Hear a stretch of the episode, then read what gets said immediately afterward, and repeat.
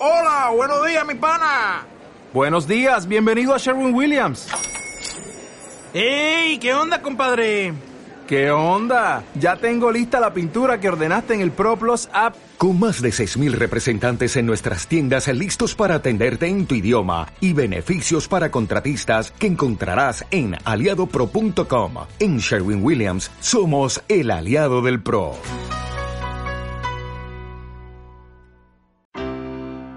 Bienvenidos a Mindshot. Toma tu segundo para conocerte mejor.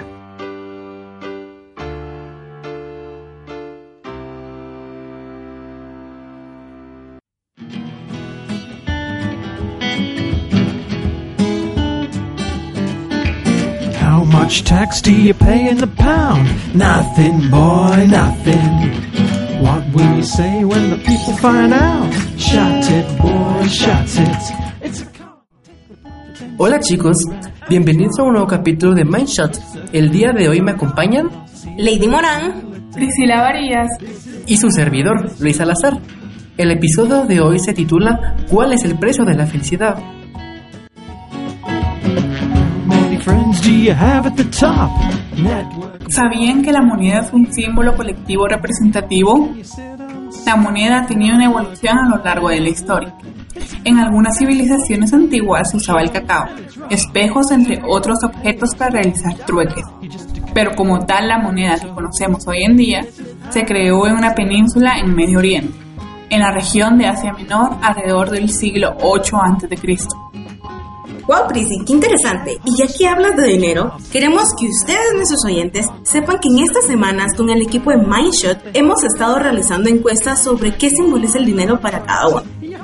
Gracias a la encuesta realizada, tomaremos las tres respuestas más populares para mostrarles un poco de teoría. Asimismo, mostrarles cómo el dinero y la felicidad pueden ir de la mano. Les invitamos desde ya a pensar en el concepto que tienen ustedes del dinero y la felicidad. Esperamos que al finalizar este episodio nos comenten en nuestra última publicación de Instagram de cuál es su concepto sobre el dinero.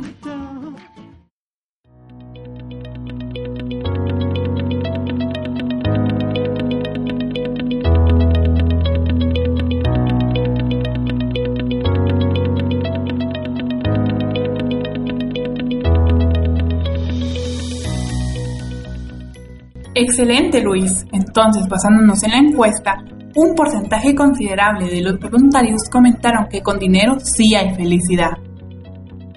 Si no es cierta esa afirmación, Prisi. Martin Seligman, uno de los psicólogos positivos más reconocidos, dice que no hay una relación entre el dinero y la felicidad. ¿Cómo así? Bueno, se nos ha educado a algunos con la idea de que entre más dinero acumules, más felicidad tendrás, porque podrás tener todo lo que quieras. Pero eso se puede cuestionar, ya que Seligman dice que la felicidad que puede proveer el dinero se limita a la satisfacción de las necesidades básicas. Entonces, sí, con dinero se puede tener cierto nivel de felicidad, pero no significa que a más dinero, más felicidad. Tienes razón.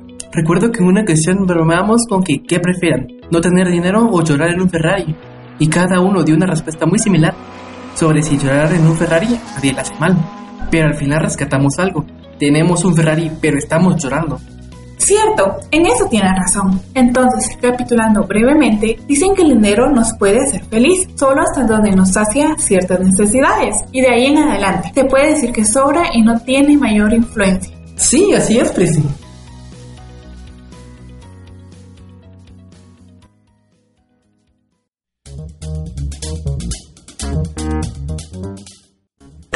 Ustedes puede contarme a qué viene ese aprendizaje sobre que el dinero se hizo para gastarlo? En realidad, para apoyar esta idea de cómo puede surgir, podemos apoyarnos de la teoría del aprendizaje de Bandura.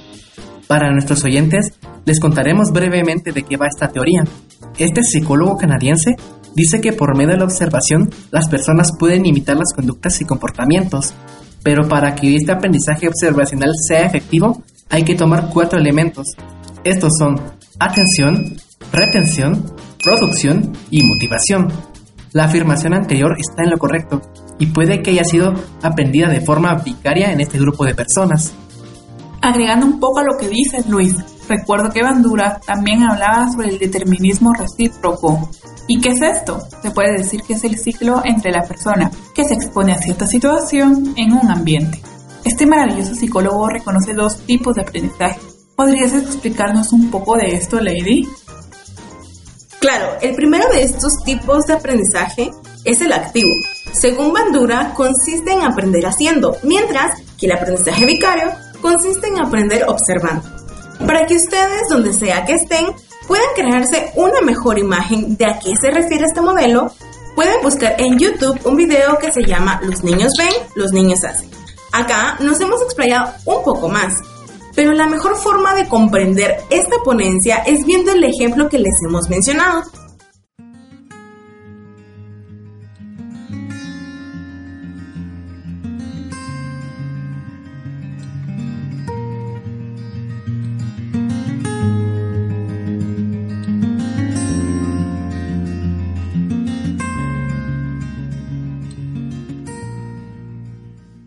¿Saben? La afirmación con la que más me siento identificado es, el dinero no compra la felicidad. ¡Wow! ¿Es en serio, Luis? Me parece interesante que lo menciones, porque según el psicólogo estadounidense Abraham Maslow, existe una jerarquía de necesidades que forman parte de su teoría de la motivación humana. Esta teoría dice que a medida que se va satisfaciendo las necesidades básicas, se desarrollan necesidades más elevadas. Solo así se llega a la cumbre de la felicidad. Pero ¿cuáles son esas necesidades básicas? Estas son las fisiológicas, las de seguridad, en tercer lugar el amor, afecto y pertenencia. También se le puede denominar necesidades sociales. En el cuarto nivel se encuentra la estima y por último la autorrealización.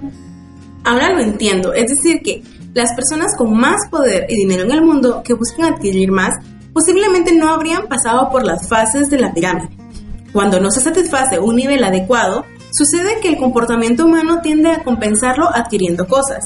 Para cada uno de nuestros oyentes, si están interesados en conocer esta pirámide, por favor, pasen a nuestras redes sociales, en donde les dejaremos una imagen de esta, la cual les permitirá conocer un poco más a detalle en qué consiste cada uno de los niveles de esta pirámide de Maslow. Eso tiene sentido, Lady.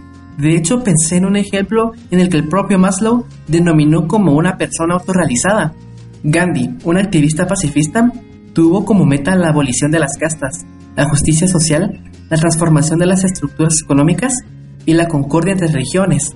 Gandhi tenía un ideal de profunda renovación ética y espiritual del ser humano. Es importante resaltar que era un activista pacifista, de austeridad inflexible y modestia. Está claro que un personaje como este no necesitó dinero para alcanzar la autorrealización y la felicidad.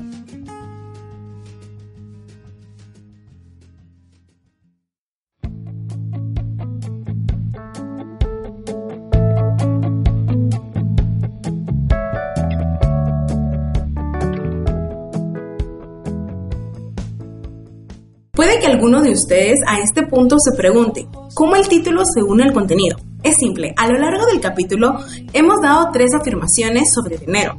El punto de esto es que ustedes puedan cuestionarse sobre si el concepto que tienen es de ustedes, así como que se pregunten si son felices.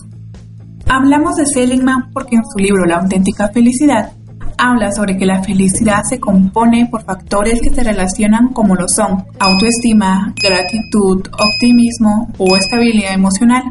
Es decir, que es una construcción. Por ejemplo, la gratitud.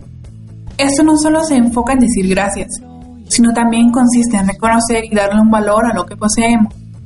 De igual forma hablamos de bandura, ya que muchos de nuestros pensamientos tienen influencia de nuestros amigos, profesores o bien de nuestra propia familia. Y aunque no está mal, a veces es bueno cuestionarnos sobre si realmente nosotros pensamos así. Para Maslow, la felicidad se alcanza mediante las experiencias cumbre, pero esto solo puede ocurrir cuando las necesidades básicas de la pirámide se han saciado, llevando a la persona a un sentimiento de plenitud.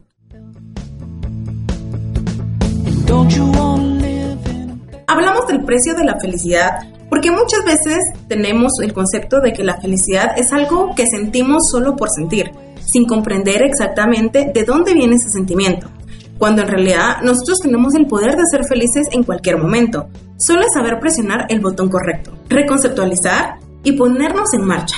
Esperamos que hayan disfrutado este episodio.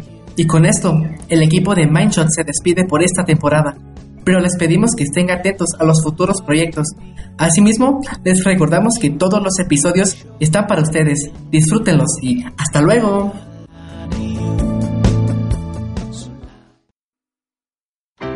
Acabas de escuchar un episodio de Mindshot. Sigue tomando un shot de conocimiento.